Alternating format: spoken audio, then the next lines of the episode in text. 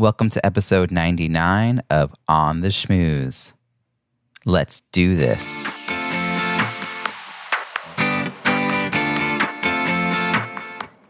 Welcome to On the Schmooze, the podcast that highlights talented people from different fields, explores how they built strong networks, and overcame challenges on their way to becoming successful leaders. Now, here's your host, Robbie Samuels. Sleep. I think a lot about sleep. Mainly, I think about whether my kids are getting enough sleep and whether I'm getting enough sleep because of my kids. When I'm feeling a bit run down, overwhelmed, or lacking focus, I start to get myself back on track by making sure I'm sleeping enough. It's a challenge to get everything done during the day that I want to accomplish, especially as a work at home dad with a two and a half year old and a six month old. I'm often asked whether I sleep given how much I do get accomplished. Yes, I sleep. I average just under seven hours a night according to my Fitbit. I'd love it to be seven and a half hours a night. But I'm a night owl and feel most productive when most people are ramping down for the evening. Fortunately, my kiddos are also night owls and late risers, and generally they love to sleep. But lately, my toddler's nap routine is beginning shorter and shorter, and it's so evident to me how lots of quality sleep makes him a happier kiddo. Hmm, I could learn a thing or two from my kiddos. Maybe I should make more of an effort to get my sleep average up. Your challenge for this week Make note of what time you usually go to sleep and what time you wake up. Do this for three nights. Then, make it a priority to get to bed 30 minutes earlier than usual. Do this for three nights. Try it and let me know how it goes. Now, on to this week's show. Today's guest says she is part idea whisperer, part message strategist, and part presentation coach. What she does is help people and organizations like Verizon, State Street Bank, Ericsson, Johnson & Johnson and Disney find their ideas and communicate the power in them. Previously, she was the executive producer of TEDx Cambridge, one of the largest and oldest locally organized TED Talk events in the world. She's also worked in agencies and nonprofits heading up brand, marketing, and fundraising communication strategy. With over 20 years in marketing, 13 years as a Weight Watcher leader, where she learned everything she knows about people, speaking, and change, and four years at TEDx Cambridge, she developed a simple structure for understanding, talking about, and creating lasting change. Her experience makes her an in demand consultant for people and businesses who want to find the ideas that will move people to action. Please join me in welcoming Tamsen Webster. Hey, Robbie, how are you? Tamsen, I'm really good. Thank you so much for joining from your office in Boston, Massachusetts, just down the street from hmm. you. That's it. true. It is. So we can both enjoy this glorious day once we're not penned to our computers. That's right. So I want to just jump right in because it's a podcast about leadership and growing strong networks. So tell me, what does leadership mean to you? And when did you realize you had the skills to lead? Well, the best leaders that I've known are people who create the conditions in which you want to follow them. And those conditions come in a number of different ways. They sometimes they're able to articulate something really clearly, a new vision. Uh, sometimes it's a it's it's by establishing empathy and really understanding your perspective. Um, given how I'm wired, I'd say the best leaders I've ever worked with are people who are willing to hear a perspective that's not their own and allow that to inform the decision, even if it doesn't necessarily change it.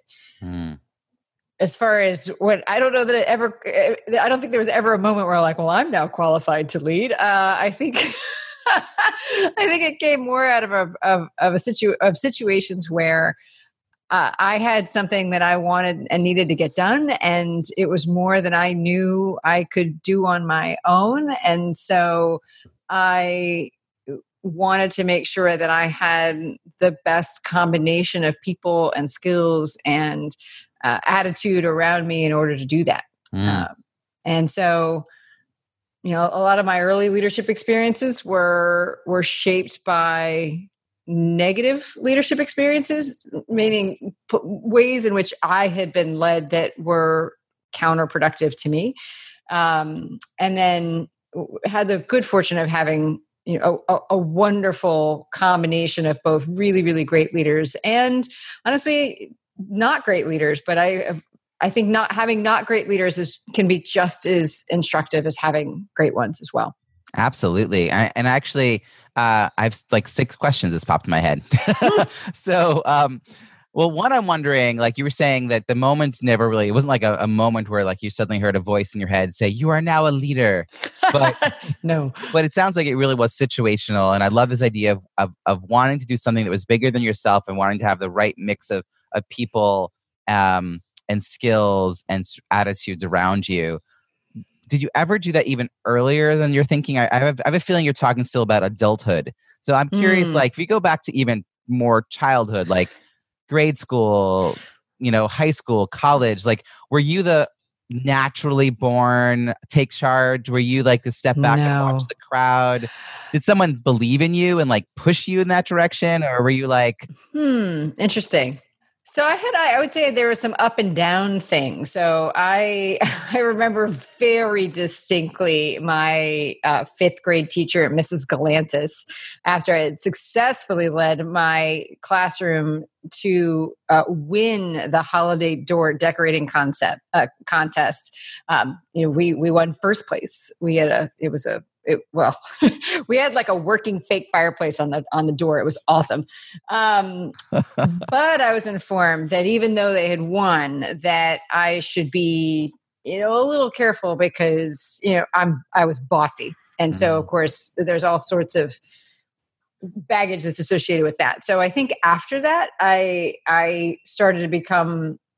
Though of course, people who knew me at the time would be like, "Tamsen, you never hung back," but. Um, at least my perception of myself is that I that I you know would hang back a little bit to see what was going on. Uh, but I will absolutely tell you that my entire life has been a p- point where as soon as I think that I see the right answer, I'm like, oh, okay, here's what we need to do. Yeah. Um, and in fact, you know, there there another actually there was a moment like in grad school where that happened. So um, I got an MBA. I was interested in organizational behavior, very interested in how groups of people work together, uh, and and in probably every organizational behavior class, there is a case or an exercise where uh, two groups are given a, a, you know, the same piece of data and they are supposed to argue about what should they do and the data is presented as if they are you know tires on race cars and what happens in different temperatures um, and it was one of those things where I was like, "Oh, I see what happens. As soon as it gets drops below this temperature, these these tires shatter. So we and they they destroy. So we can't do this." And I like like bossy be darned. Uh, I I was like, we are not doing this. And it was one of those rare times where I really did stick my neck out, like in a group situation, to be like, and I just was like, I am not moving on this. And you know, kind of by force, which I wouldn't normally do, got the group to go along with me.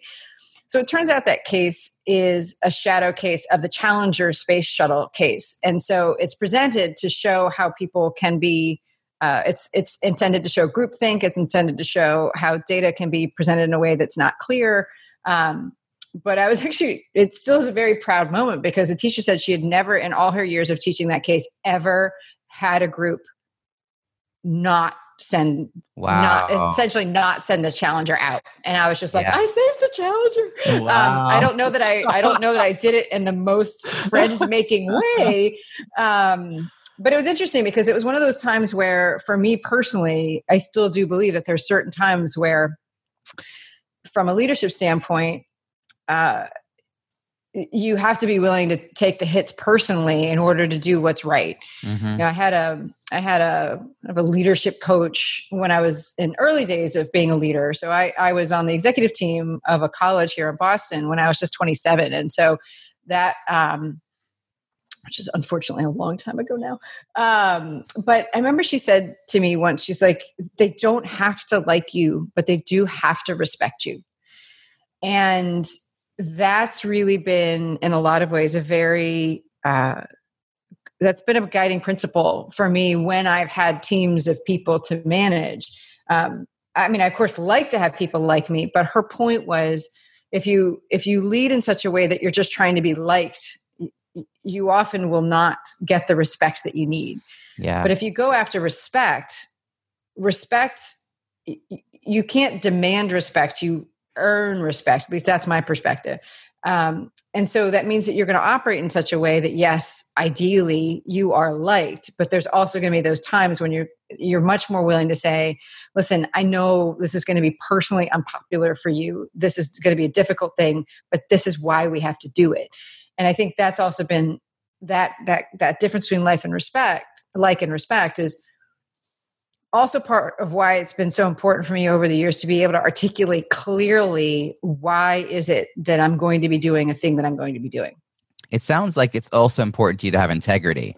Yes, very. That the that the when you see something, part of why you're going to hold your ground is that to not in that moment would be going against your own integrity. Correct. And and you're also like if you think someone else really does have a better position, like you're also not going to like get in their way no, I'll also, it. Right. Yeah. That's also going to be against your integrity. So it's like, it's really a very healthy perspective of, of like standing your ground, not always, not in a demanding kind of way, but like when you really feel strongly about it. Yes. And it's driven me nuts over the years when I get this perspective that people are like, "Well, you're so inflexible," and I'm like, "But I'm not." Like I know that in the in the moment, like it it is always it's always clarifying to adopt an a clear, you know, black and white stand. But in my head, it isn't ever as black and white as I'm talking it out because it it helps me to defend my position and it helps other people to make their defense of mm-hmm. something much more clear if you basically if you do it in the, it, not in a not in a nasty way not in a combative way basically say well this is how i think we should do it. Not well do you think maybe that perhaps this might be a good idea? So by the way you may have picked up that i never really bought into the way that women are quote unquote supposed to talk in the workplace so this has gotten me into trouble too. Um, because i think this is the way we should do it. And you know i did have gotten that feedback like way back. This is back in the you know that may have been why i had that leadership coach at 27 um, where you know that you know someone said to me well you're inflexible. I'm like but then and and what is my way? I said but then what about this time and this time and this time and this time where when i was given a good reason to i was happy to change position. And they were like mm, yeah okay yeah so, i think i think this yeah. is really hard i think that part of what you're naming here also is perception mm. um, that there's a few things there's like individual perception of your behavior over time and, and other people's worldviews and how they see you but there's also like sexism and how women are supposed to be uh, mm-hmm. particularly mm-hmm. in, a, in a more male dominated environment where men get away with like being absolute um, and women oh, have to always like yes, soft exactly. and like you know not not direct and not like demanding um, but then i find it what i find it's hard is that when people have created an, an idea in their head of who you are they actually can't see the pieces that don't fit in I think like, that's very right? true. Very fle- when you, yes. That's right. When you're flexible, but if they don't think of you as being flexible, they just sort of that seems like a one-off, and they never attach all the one-offs together to notice that that's actually part of who you are. Right. Well, it's a great. It's a, it's a, it's incredibly insightful of you. It's and it's part of what's informed you know, where I am with my life and career and what I think about now. And it's that you know goals and beliefs do change over time, but they change very, very slowly. And so, you know, and I should say, and yet, think about how a lot of times when we try to persuade people, when we try to lead, we're actually what we're trying to do is we're trying to, in a short period of time, change a goal or a belief. And then that's you know i think the the moment i started to have clarifying you know to have clarity on that that those things are not the levers for quick action. Like the what's a lever for quick action is how someone's seeing the situation in the moment. And that the best way to do that is to move within those slower, you know, those goals and those beliefs that already exist. So, you know, when it comes to changing somebody's perception of you over time, that's a thing where you have it really is about figuring out understanding that this person thinks that i'm ex- i'm inflexible now how do i have to handle the situation so that i'm just chipping o- away right over time with this w- against that belief because i'm yeah. not going to switch it instantaneously well, it also makes me think of that um, in communication. There's a do you want to be right or do you want to be effective? um, and and I think what's so hard is that if you're the one who's being seen as inflexible or any other any other thing, um, and you want to be seen otherwise, it actually kind of is up to you to figure out how to chip it away. Like Absolutely. I think too many too many times we then want other people to change their perception, but we don't want to do the we don't want to do the work because we're like it's not our issue, but it is if you want people to see you differently. Yeah, I I don't think know how we got here, but we got here. we did get yeah but i think it's it comes to i mean i think it really does come to how do we as people interact with each other and Mhm. what are some people's basic beliefs about where the responsibility for effective leadership and effective communication rests Mm, and as far as i'm concerned it, it may not be 100% but it is way past 50 rests with me so that if i am not able to get something across whether it's a point or an initiative or to move something forward that responsibility i've always believed lies with me. I need to figure out a different way because if i am not being heard then th- then it means that i am not speaking in a way that is hearable. Mhm. or if i'm not being listened to then it must be because i'm not speaking in a way that is listenable. Um, and so and it's not because i've got some kind of oh my lord it's not because i don't have some kind of complex about oh my gosh i'm not you know strong enough. No it's, it's in fact the opposite. Um, and one of the things that i tell my sons and i funny i told him this last night as well. I said you know remember what mama says thomas? I said you act like you're wrong especially when you know you're right. And I said, because there's still an outside chance that you are, right? And there's still the possibility of of seeing something you didn't see and learning something you didn't learn.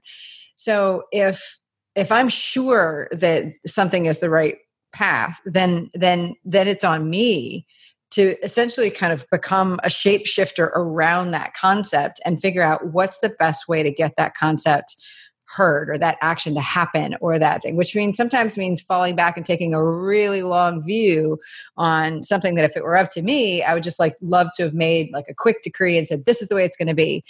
But if i did that i may have driven the action but i would not have created change.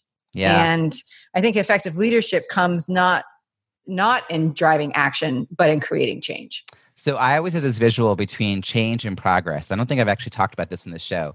I think that change can often be um, you can just see like a, a light switch going on and then off. Right, Mhm. that's change. But then if if you like, I want the lights on, and then other people are like off, and you're like on, off, on, off, right? And like whoever has access to the switch, like just immediately turns it the other way. But progress would be taking the time to like assess, hear people's feedback, you know, see the reasons for why it might be better to be on or off, come to some sort of like agreement about how you're going to make a decision for this time period. When will we reflect on it again? And then make the make the change, and it will stick, and then you will have made progress. Yeah. Um, yeah, it's interesting because I would put the switch on and off. Yeah, I, I love how you're thinking about it, um, and you know, mapping it to how I'm thinking about it. Like to me, the switch is the action. Like I can get someone Yes. to turn a switch on. Um, if I can convince them to keep it on, to me, that's sustained change, Yeah. and then therefore, yes, progress. So yeah. um, I think that that's. I think that's what we end up. I think we're we're saying the same thing. I love how you're yeah. your position is like forward movement from there um my interest and my my yeah my fascination has always been what convinces someone to leave the switch on Mhm. You know, how, how do i do that because if i do that then i save myself a lot of work because if you're focused on the action of getting the light switch turned on then that's that means you have you as the leader has to exert effort every time you want the light on. Yeah. rather than someone get coming to their own conclusion that you know what? This is easier if the light's just on. Yeah. like i may have come to that conclusion like years ago but like i need them to come to that conclusion. So how do i get them in a, in a, in a way that's natural for them without force without manipulation how do i get them to see that for what they're trying to do it's better it's better with the lights on Yeah. So I'm curious about how to bring this to like your today work and and in particular um you know because you well I think illumination and clarity are some themes we've now discussed and that Mhm. really ties well into the work that you do. Um I even wore a red shirt in honor of oh your look at you fancy Um, you sure did you're so sweet so um but what I want to hear is what you find most rewarding about Mm. the work that you do today. Well, what I find most rewarding is so the people that I'm I'm really for, and that's the way I like to phrase it. The people that I'm really for, the people who who really you know they that with what i do resonates for them and the ones that i like to work with in in, in turn are people who who are served and driven to serve an idea that's larger than themselves I think it's why I worked in nonprofits for as long as I did. It's why I, you know, marketers in general tend to be my people because people who are drawn to marketing are generally charged. You know, they, there's this internal desire to bring attention and energy to something that oftentimes isn't theirs. Um, and these days, I, I, you know, yeah, it's marketers, but it's also kind of entrepreneurs, visionaries, thought leaders. Again, these are there's these ideas that are bigger than themselves. And so, what's so rewarding about the work that I have always done, but now it's particularly rewarding because I'm working, I get to work so much more now one on one with people. The reward comes in them suddenly seeing that path open up between what they know is a big idea and the big impact that they want to have. So that all of a sudden, this path to getting that idea to do what they think it can, um, that moment that they see that and that that ability for them to like move forward into the world armed with this just this belief in the power of this idea and with a clarity on on who they're for and who the idea is for and a way to talk about it so that people it's just that's really exciting to me um, to just allow people to fulfill on that vision of of this idea that they have. Yeah I, i'm curious how you find people in that sort of ideation stage because they're not visible enough in the market right? Because they don't have yeah, a thing. yeah, yeah um, i break all marketing rules basically. Yeah, yeah i mean my yeah. i've got yeah i picked a i picked a i tend to pick fun challenges for myself. So yes I, i've i've i've picked a thing that i do that a lot of times people don't know that they need it. Yeah. so you know, if we're talking tactically the vast majority of my my work is word of mouth. I've direct mm-hmm. referrals, uh, direct referrals from clients, clients of clients, and now increasingly clients of clients of clients, which is lovely. Um, but the the the thing, so there's really kind of three places that that it either people make that referral or they somehow stumble upon what it is that I do. Uh, the first and most obvious is there's a specific they see a specific opportunity to articulate this idea in a public forum. So, in other words, speakers, mm-hmm. um, speakers, or people who aren't normally speakers, but they've been inv- asked, they've been invited, or they're interested in giving a talk in some public forum. Uh, that they think is going to be helpful. So, a lot of times that's been a TEDx event. Um, I've worked with the last two speakers of Harvard Extension School's uh, commencement. So, the last two speakers uh, they work with me on their talks. Uh, sometimes it's an executive who is opening the big annual conference and they want to make sure that they're setting a new direction. So, one of the most obvious places that people get directed to me under the guise of speech coach, though it's usually with the understanding that I help with content less mm. than delivery. I mean, yes, that's true, but so that's the first place. Then the second place is for people who start to understand that I do a little bit more, and this is again where the word of mouth and, and the awareness sure, of what yeah. I do comes in, um, are people who already have the big idea, but they want it to have a bigger impact that it's having.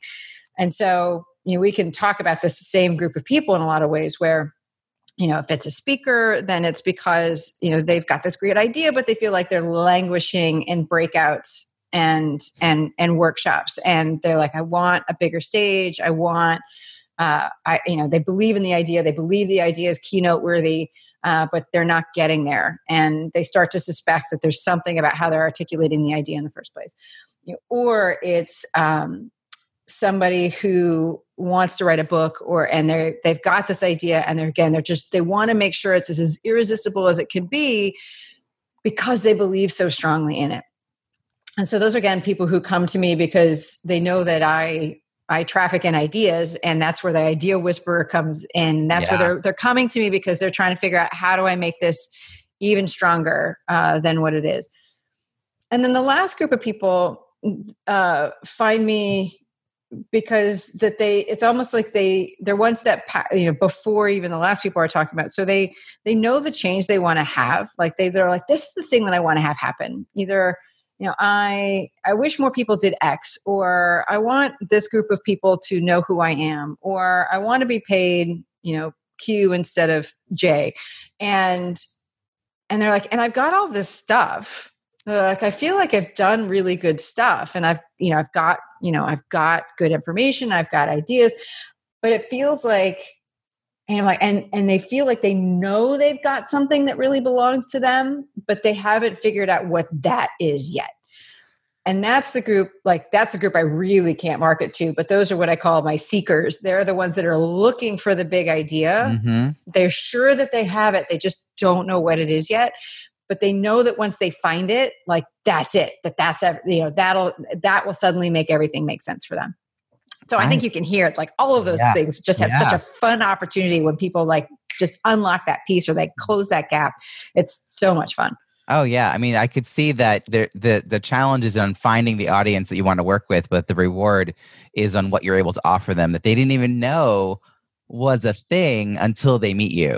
Um, yes, that often is the case. yeah, so like I didn't know. A, yeah, I'm actually I, I'm curious about it a little bit because so my focus is is networking and relationship building, and I'm in a similar place where you know it's a nice thing to have, but people don't really usually invest time and money and energy into like improving what they see as sort of a soft skill. Mm-hmm. They can't tie it.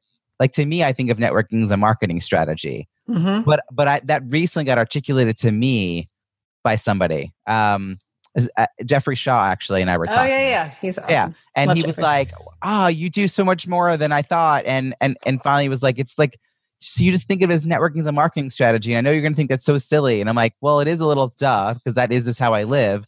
But yeah, I can see how other people don't see that, and so if they can't see it they, i can't really market to them um, so right like so i think it's really interesting because you can offer so much value so so what was the challenge then like obviously now you're getting referrals like it sounds like five generations deep but but when but what was it like when you were you know you you had a really so you and i actually have some similar backgrounds like both mm. nonprofit mm-hmm. fundraising marketing like all mm-hmm. that good stuff but you've made this big shift and now you're working with these major companies. I listed off some big brands in the beginning. Yeah. So what was sort of the challenge in that shift and like as you started creating a business around yourself and your ideas? Yeah. Well, the, the biggest challenge was, and to the point that you're just talking about, the biggest challenge is to figure out where my people, the people I could best serve, where were they already looking?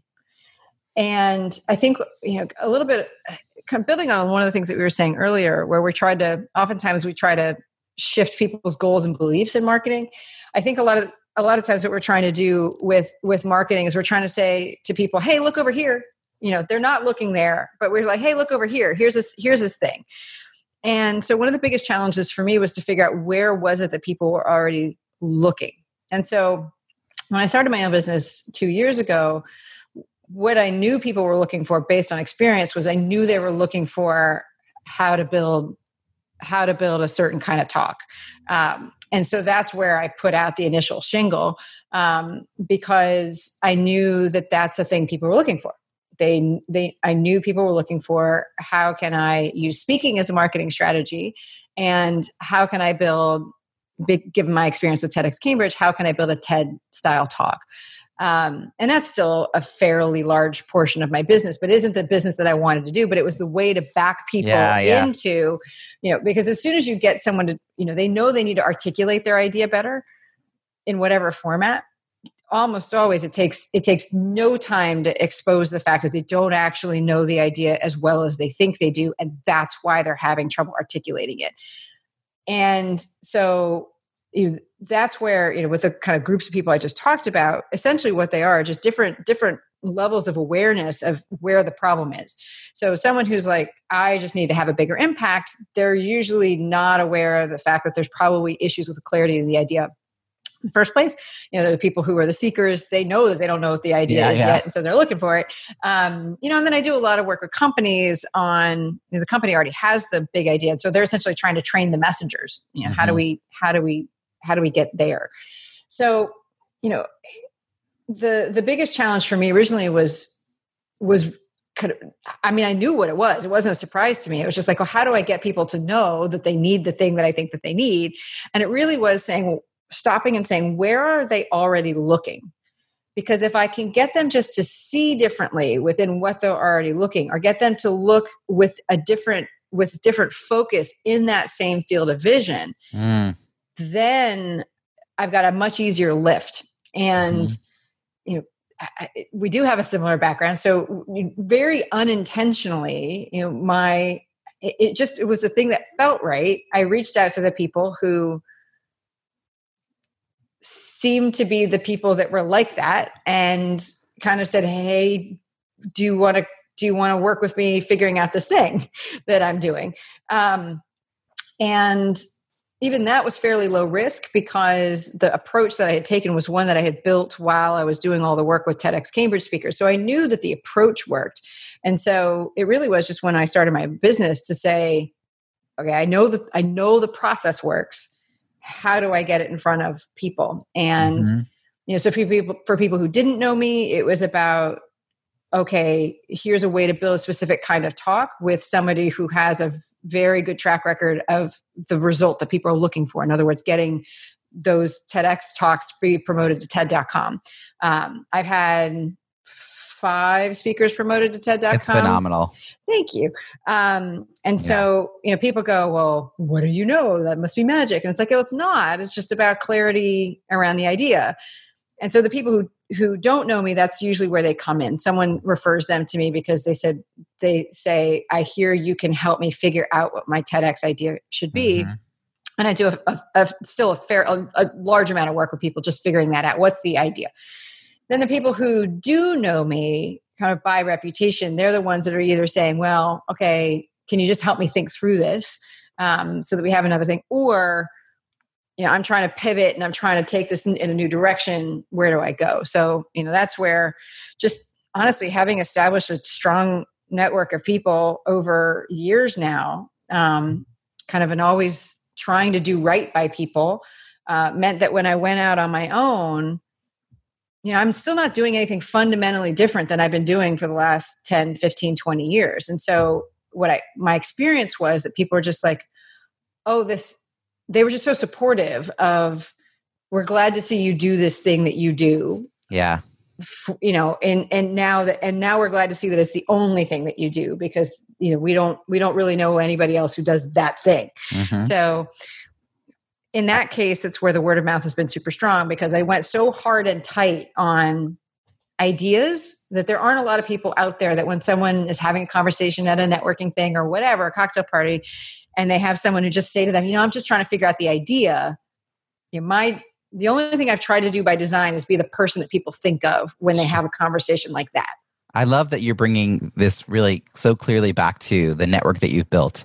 Because I, I want to just definitely make sure we like get into that a little bit before we wrap up. Because, um, well, because so th- this show really is about networking, but like talking about networking in a vacuum is like talking about I don't know statistics in a vacuum.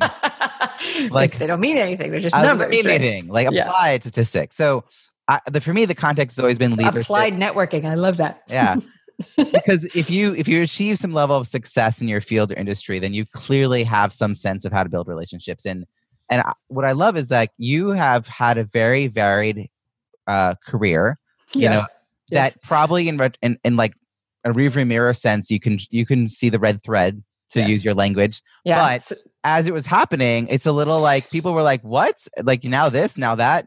And it maybe you had some gut instincts around it, but you also seems to have developed a relationship with people from all these different Mm, spheres of influence. that's true Yeah. And you brought them with you. You didn't know why you needed them.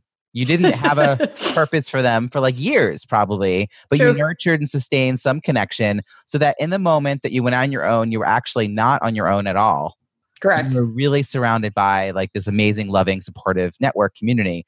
So I'm curious. quite by accident but yes it felt like is- it was by accident yeah so that's my question then is Yeah. actually what intentionality have you had, do you have? What are your habits, philosophies, practices around nurturing and sustaining not your close close connections, but those Yeah. like second and third layer out, the people that you know at a conference, you you hug and kiss once a year. Yeah. Like you know, or you see them because you worked on a project with them like a decade ago and you were Mhm. like, they were great people. I liked them, but you don't have a Mm-hmm. reason to work with them again. How do you keep those people still in your worlds in some way? Uh, I, honestly, thank goodness in a lot of ways for Facebook because I'm a, I'm a I am a really terrible correspondent and friend. I mean, the way that I'm I'm wired is that I can pick back up with someone like instantaneously as if nothing happened, but I'm really not good for people who like love the daily call. Um, so I'm sorry to my parents. Um, and, but you know, and I and I say this honestly, like I will remember somebody's idea before I will remember like anything else about them. And so if there's if people just strike me as interesting, good people, I just I've long said that if if like I if eh, you know spirit animal, I'm now told is not politically correct to say anymore. But if I had one, it would be it would be a magpie that finds shiny things. And i i've always said that i like to find what shines. Like and for me those are ideas it's energy. And so you know there's just been people over the years that just strike me as being really interesting people. There's something shining about them. And when somebody's shining in that way and usually it's a product of uh, integrity to the level that we've talked about before. I love the word consonance. We're just, they are who they say they are, not authenticity. Don't even get me started on that topic. But they, everything they do is consonant with mm. how they think and how they see the world. And I respect how they see the world. I see them as serving people other than themselves, that they do good work. They're good people in, in the way that I like to look at it. But they're enormously diverse if I look look at it. And you're right, because I have crossed so many industries. I've been, and particularly once I started becoming a consultant, then you start to cross even more industries. So I'm very thankful for things like LinkedIn and Facebook that keep me aware of what other people, of those shining at people, what it is that they're doing. I think if I did anything else consciously or not, it's just that I said, I don't forget those people. And it's not that I'm like writing them and saying, "Hey, how are you doing?" But I tend to I tend to find myself referencing them not in their presence. And so um, I'm somebody very much believes in like I give credit where credit's due. If I think that, you know, if I think that somebody else is better than me, it's something that somebody's asking me for, I'm going to send them that way. Um, you know, I still like, you know, five, ten years on now, give recommendations and referrals to people who worked for me um, because they still we're still connected in that way. Um, I just I like to celebrate what's great about people. And I don't do it publicly a lot. And I probably don't do it as much directly to them as I probably should. But um, I've really just never tried to do wrong by people. And that doesn't mean that I haven't. And I, I'm not going to try to like say that I haven't had my moments where I've done, you know, I, I have misstepped horribly and hurt people terribly. Um, but I do try to live from a place of that I would never say something about someone behind their back that I wouldn't be willing to say to their face. And so that means that I've had some uncomfortable conversations, people face to face, sometimes with people. Um, but that I wouldn't be willing to do anything that I'm not also, I'm not, I don't ever ask anyone who's ever worked for me to do something that I'm not willing to do myself. Um, that, that I give credit where, yeah. like I said, where, where credit is due, um, that I try to connect the right people with the right things where I can, where I see an opportunity for that. Uh, and I just, I just try, I, I try to, I try to give back to the givers. Um, and sometimes the takers fool me, but I really have no time for takers, yeah. but I try to give back to the givers in, in whatever way I can. And and what I have found over time is that the people who understand how I'm wired, um, again, it doesn't justify, it doesn't explain away the fact that I could could always do more. But I think that they, I hope that they see that in in the ways that I can that I try to lift I try to lift those shining people up. It sounds like you also not only do you have a network that you tap, but you are constantly finding ways for the people you know to tap your community and to tap your network. So like yeah, because there's great people in it. Yeah. And, and and making introductions and and like that that alone, what a gift that can be when it's a really good match and you're being thoughtful and like all of that. So that that is key. I think too many people like hoard their connections. I'm very uh, protective of my network though too, because there are some times when people will say, "Oh, hey, I see you're connected to X, Y, Z person," and a sometimes I say I'm not well connected enough to make an introduction. I'm sorry. Um, either I don't know that person they're asking for the introduction to enough, right. or I don't know the person who's asking well enough to make that introduction. But again, I'll, I'm not going to just come up with some BS excuse Right. about why I'm going to say, listen, I'm just sorry, I don't think I have the connection for you. Um, and then then there are times when I don't think the connection is right, and Right. then I'll say, listen, I just I don't I don't think that that that relationship I don't think you're going to be a good fit there. Yeah. Um, and I'm and I'm not willing to do it. It's so important for it to be mutual. That that's the mutual mutuality is so important there. Do you ever host dinners or like, you know, that kind of like when you're at a No. conference or here in Boston or Oh, sometimes, you know, we end up, my husband and I, we're both wired very similarly in this way, that we're not really super social people, um, but we do love to get good people together. So, you know, we don't have a lot of room in our space because we, you know, I love that people talk about tiny houses. I'm like, live in a city. Um, we have our tiny house in the sky. You can see, you can see our view, Robbie. yeah. Um, uh, so we've got like 675 square feet, so we don't exactly entertain, um, but we do love to go meet people elsewhere. And so if people are a bunch of people are in town and here in Boston for a conference, oftentimes what we'll do is you know host host an evening at one of our local watering holes just to get people yeah. just to get people together. But we're not usually, you know, we're not the cruise directors of our network. Um, we're just because both of us prefer smaller group interactions than like big ones, and it's for both of us, it's pretty exhausting. Uh, we're both introverts in that way. Um, well, I like to say I'm a situational extrovert. Um, you know i can i can be i can be extroverted as i need to be but i am definitely wired in such a way that it's it's it is physically and mentally exhausting for me to Sounds do like you're an you're an outgoing introvert. like- yes like so- yes it can be Energy energy wise, it's still exhausting, but like if you're yeah, you can turn it on. i can So- present as an extrovert and oftentimes people you know i'm one of those people that people are like oh what do you mean you're introvert and i'm like you Yeah. have no idea like Yeah. i you know it's Right. like i can do it and then just let me be alone for a little while and i'll be fine So is your work require you to still travel quite a bit? a fair amount. I mean, I fair I speak mo- I, I I travel mostly to speak at this Mhm. point. I mean, there are um you know, I love working one on one face to face with folks and so you know there are times when I do that, but because that's a premium offering, that, that happens less. I mean, I do a lot of my work one on one, virtually, so that's fun. But and then a couple times a year, I'll I'll I'll pull a small group of people together who prefer to work in a group environment and do that, um, Mm. or I'll replicate that with the companies that I work with, where they want me to come in and work with a team of people.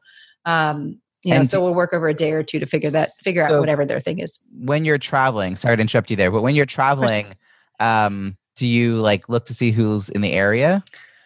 Um, it depends on it depends on where my energy level is Yeah, for that that, particular trip, and um, you know, I'm not one of those people that will generally say, "Hey, who's in the area?" I'll reach out very specifically and Mhm. and say, you know, I would re- on this trip I'd really like to see X, and so I'll you know I'll reach out and say, "Hey, are you around?" Um, I much prefer that uh, unless I'm going to a place like you know Tom and I both have like a bunch of friends in Toronto, for instance. If I were going to Toronto for any like the time where I could see people, that would be one of those places where I'd just be like, "Hey," within a small group of people, who's around? Yeah. Um, but it's I'm less interested in you know because it is exhausting for me. Like i love seeing people but it really is exhausting for me. So it's it, it, it i do need to weigh for myself like it you know do i have time? Is it if it's before i speak i probably don't want to do it. Mhm. um if it's after i speak then it's much more likely that i would be willing to do it but at the same time i'm probably also going to be exhausted. So Pretty it's already yeah, this is i actually have a, a a podcast episode and a blog post that i i call extrovert privilege because um i'm an outgoing extrovert and so what you're describing there is not a not a question i have to think through Mm.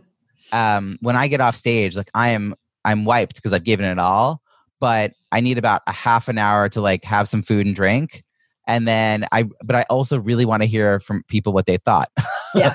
yeah. and i want to talk about it and i want to like and I want to process and I want to talk out loud and like I'm such an extrovert like and I think that there's a privilege in the fact that that I just kind of keep going. Um Yeah. you, a moment ago you talked about um the diversity of your network and I just Mm. want to like touch on that before we wrap up because um I think I don't want to like completely be leading the witness here but like you you do believe that diversifying your network is gosh. important. okay right I feel so lucky for that because I, you know, because of I've got even if I just look at my, I mean, Facebook is the most, it's the best example of what my network I think actually tr- truly looks like because you know, I've got people there that I, you know, I've every everybody from you know high school on, but then from like every era of my life is in there too. But then also people, you know, the the th- the thing to remember for me is that I also have this circle of people who were my members when I was weight when I was a Weight Watchers leader, and that is a completely different group of people than I would have ever met you know, professionally.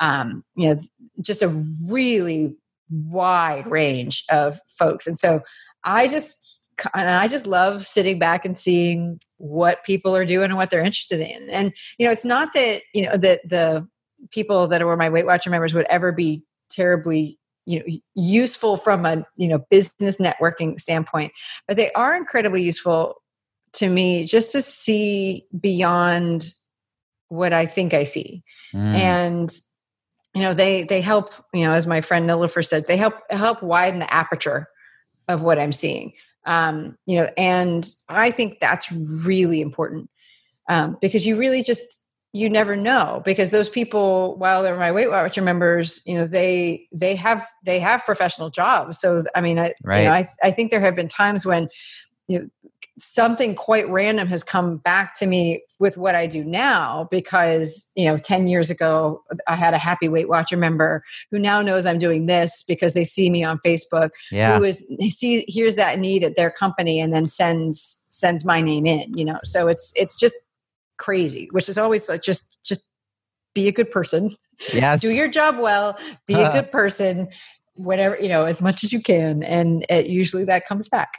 So if we're uh, connecting again a year from now, which I'm hoping we cross paths many more times than that, but let's say a year from now, we are toasting all of the successes that you've had hmm. in the previous year. What are we going to be celebrating?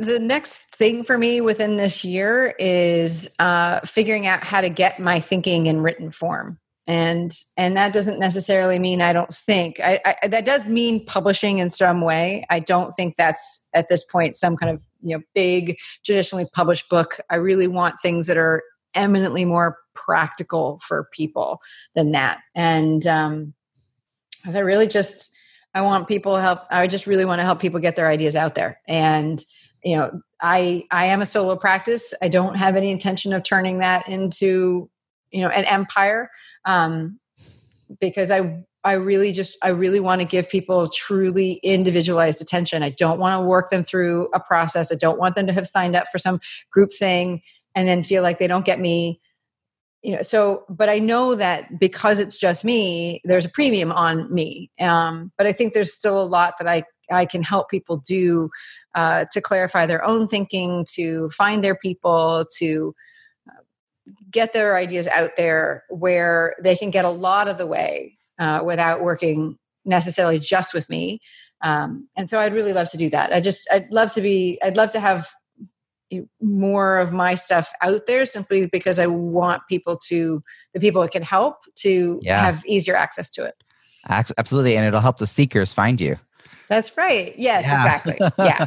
well, this is fantastic. I would love to know where people can find you and follow your work, Tamsen. Oh, absolutely. So uh, tamsenwebster.com, which is that's the the the nexus of everything. You can I think the most useful part for your listeners is probably my blog, uh, which is a video blog. Um, online, I'm Tamadear on Twitter. That's because I've been on it longest. So I've got like an old AOL handle hanging out there. Um, everywhere else, I'm Tamsen Webster. So fa- Facebook, Tamsen Webster, LinkedIn, Tamsen Webster, uh, Instagram, Tamsen Webster, and YouTube, Tamsen Webster. Fantastic. Uh, well, I will put all those links in the show notes, and I want people to know that also that they want to work with you. You run a bunch of different programs. They should definitely look into it. Earlier, I made reference to wearing a red shirt. I want to clarify it's because you have a red thread is the concept. Yes. Maybe say a sentence so people know what that's about. So I think we can, most of us would agree that we can't really change what people do until we change how they see. And yet there's this invisible connection between how we see and what we do. And the red thread is what I call that invisible connection. And so the process I developed uh, with working with people is a method by which you can surface what those steps of connection are so that you can better explain them to other people so that you can change how they see and change what they do. That's fantastic. I'll make a note of that. And uh, thank you so much, Tamsen, for spending some time with us. Oh, thanks so much, Robbie. Appreciate it. I hope you enjoyed that interview with Tamsen. Such a pleasure to speak with her and learn about her leadership journey. What is your key takeaway from our conversation? Something you'll put into action this week that you'll benefit from for years to come. Share what resonated with you in the show notes at ontheschmooze.com. Look for episode 99. That's also where you'll find all the links and resources from today's episode. If you enjoyed this episode with Tamsen, please share it with your friends and don't forget to subscribe so you don't miss next week's show. Are you a fan? That's awesome. I would love to read your review in iTunes. It's easy to find our iTunes page at itunes.ontheschmooze.com. Thank you in advance, and I look forward to connecting again next week when I'll be interviewing another talent professional about their untold stories of leadership and networking.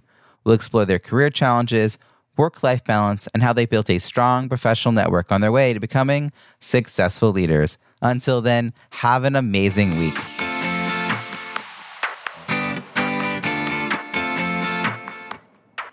Thanks for listening to On the Schmooze podcast at www.ontheschmooze.com.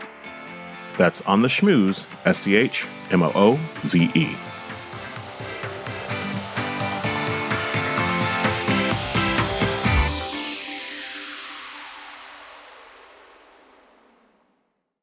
This podcast is heard along the Marketing Podcast Network. For more great marketing podcasts, visit marketingpodcasts.net.